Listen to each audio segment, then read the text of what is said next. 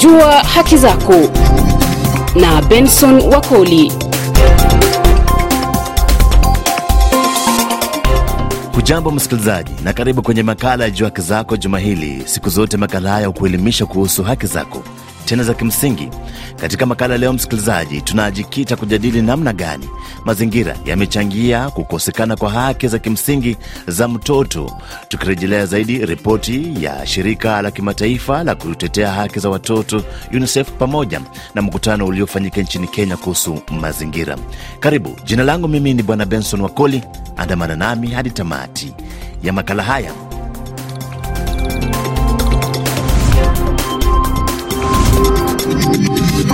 Ripoti ya shirika la Umoja wa Mataifa inayoshughulikia watoto UNICEF imesema watoto wa Kiafrika wameathirika zaidi kutokana na mabadiliko ya tabia nchi, na kwa kiasi kikubwa hili limesaulika na dunia.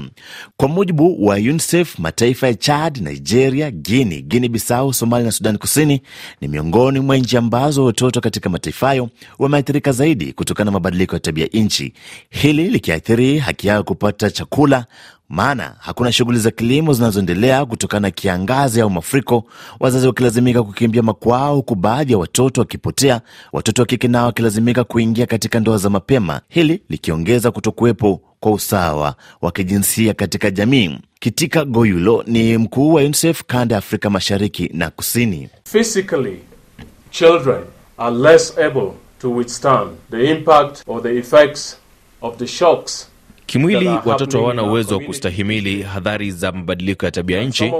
Miongoni mwa hadhari hizi ni pamoja na mafuriko na ukame tunaoshuhudia katika jamii yetu hii leo. Kiakili, watoto wapo katika hatari zaidi inayotokana na sumu ambayo tumekuwa tukishuhudia hivi karibuni katika hewa, mchanga na maji.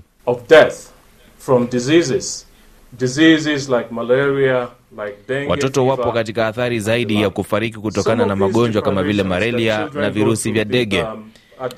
Mateso haya ambayo watoto hupitia kwenye maisha yao ya mapema husalia katika maisha yao, na hili huwafanya kuwa watu dhaifu kwa jamii. Na licha ya kwamba bara la Afrika lichangii kwa kiasi kikubwa uchafuzi wa mazingira, haki za bara hili zimekiukwa kutokana na kwamba ndilo limeathirika zaidi kutokana na uchafuzi wa mazingira. Watoto wanaotoka kwa jamii maskini wametajwa kuwa ndio wanaoathirika hata zaidi na mabadiliko ya tabia nchi, kwa mujibu wa shirika la UNICEF. Hapa Bwana Goyulo anatoa ufafanuzi. Children living in poor households Watoto kutoka jamii maskini ndio wanaobeba mzigo mkubwa, maana hawana uwezo wa kukabili athari inayotokana na mabadiliko ya tabia nchi kutokana na kukosa maji safi, kukosa huduma za matibabu na masuala kama hayo. Kihistoria, bara la Afrika linafahamika kuwa mwenyeji wa jamii nyingi. Leo bara hili ni moja ya bara ambalo alichangii pakubwa kwa uharibifu wa mazingira ambayo tunashuhudia, ila ni kinaya kwamba ndilo linaloathirika zaidi. By the consequences of climate change. Jua haki zako na Benson Wakoli.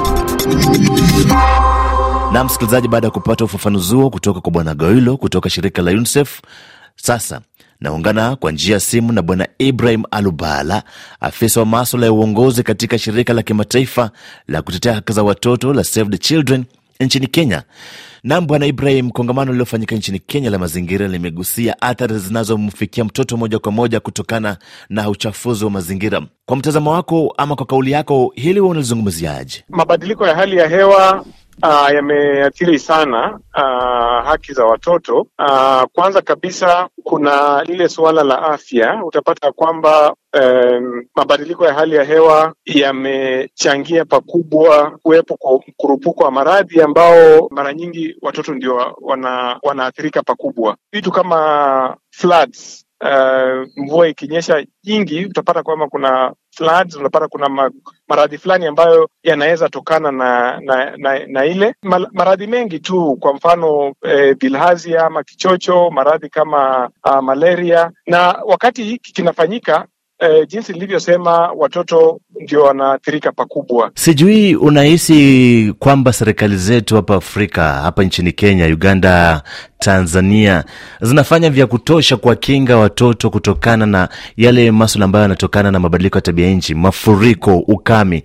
Kwa mtazamo wako? Naweza sema kwamba serikali zimejaribu e, jinsi zinaweza kuhakikisha kwamba e, madhara ambayo yanatokana na mabadiliko ya hali ya hewa na mchango wao kwa kwa masuala ya haki za watoto uh, serikali zimejaribu. Kwa mfano nikizungumzia Kenya kwa mfano e, utapata kwamba kuna zile miswada ama zile sheria ambazo e, zimetengenezwa maarufu Climate Change Act ambazo zina zinazungumzia masuala ya ya mabadiliko ya hali ya hewa. E, na hizi sheria ukiziangazia kwa undani utapata kwamba zinajaribu kutenga fedha ile tunaita Climate Change Fund ambayo e, kwa kawaida tumesema 2% ya mgao ama budget ya, ya county inafaa izingatie masuala ya mabadiliko ya hali ya hewa. Kitu ambacho pia kimeendelea kujitokeza ni kuna mbinu yoyote ambayo mataifa yetu yanaweza fanya ili kuhakikisha kwamba yanamkinga moja kwa moja mtoto asiathirika na mabadiliko ya tabia nchi.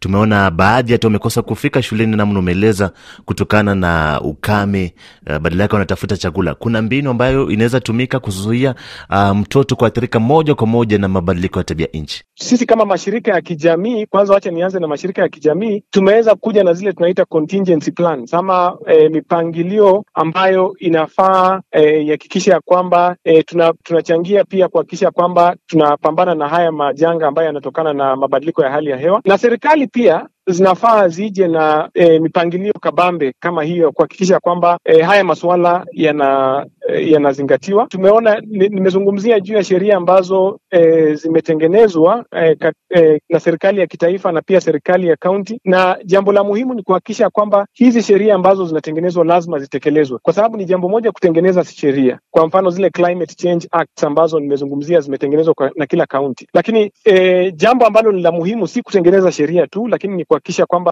ile sheria ambayo imetengenezwa inatekelezwa ipasavyo. Hivyo hivyo pia na ile sheria ya kitaifa e, uki, ukiangalia kwa mfano e, hapa Afrika Mashariki pia masuala ya e, climate change yanaangaziwa pakubwa, na tuna mikataba ambayo tunatengeneza katika Afrika na katika Afrika Mashariki, lakini jambo la msingi ni kuhakikisha kwamba hizo sheria ama mikataba ambayo e, tunakubaliana ama tunatengeneza lazima tuitekeleze, mkihusisha wananchi pia watoto wahusishwe, kwa sababu huwa tunasema kwamba watoto ndio ambao wanapata athari e, kubwa sana ya haya majanga, na pia hao ndio wako na watapoteza pakubwa iwapo tutakuwa na majanga kama haya. Kwa hivyo e, ba, mbali na kuhakikisha kwamba tuna tunatengeneza hizo contingency plans, lazima pia tuhusishe watoto na tuhusishe wananchi kwa ujumla na umma kwa ujumla kuzitengeneza. Uh, nyimbo nyingi sana zimeimbwa kuhusiana na wakati umewadia mabadiliko kufanyika na kutekeleza sheria hii. Unadhani mkutano huu wa Nairobi na maazimio yaliyotolewa yatakuwa na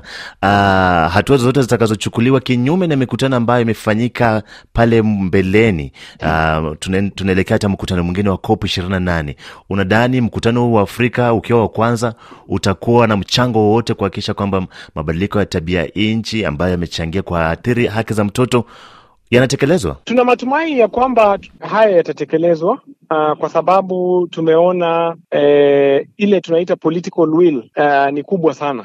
Uliona eh, viongozi wengi wa mataifa ya kutoka kwa bara la Afrika walihudhuria na pia wakatoa hotuba zao na wakatoa mchango wao wakisema kwamba uh, hili ni jambo ambalo wanataka kutilia mkazo. Kwa hivyo eh, mara nyingi mambo mengi huwa hayatekelezwi kwa sababu hamna ule eh, ile tunaita kwa kimombo political will ama eh, ule msisimuko wa kisiasa ambao unaweza changia kuhakikisha kwamba haya masuala yanatekelezwa. Kumbuka wanasiasa wana, wana mchango mkubwa sana wa kuhakikisha kwamba haya mambo yanatekelezwa. Kwa hivyo kama watakuwa e, wanayatilia mkazo basi itafanyika. Jambo la pili ni, e, ambalo ni la muhimu ni kwamba bara la Afrika kwa mara ya kwanza limekuja pamoja na kuwa na sauti moja e, baad, n, kupitia kwa hiyo tunaita Nairobi Declaration. Haya maazimio ambayo tumeweka kwenye huo mkataba yatatekelezwa.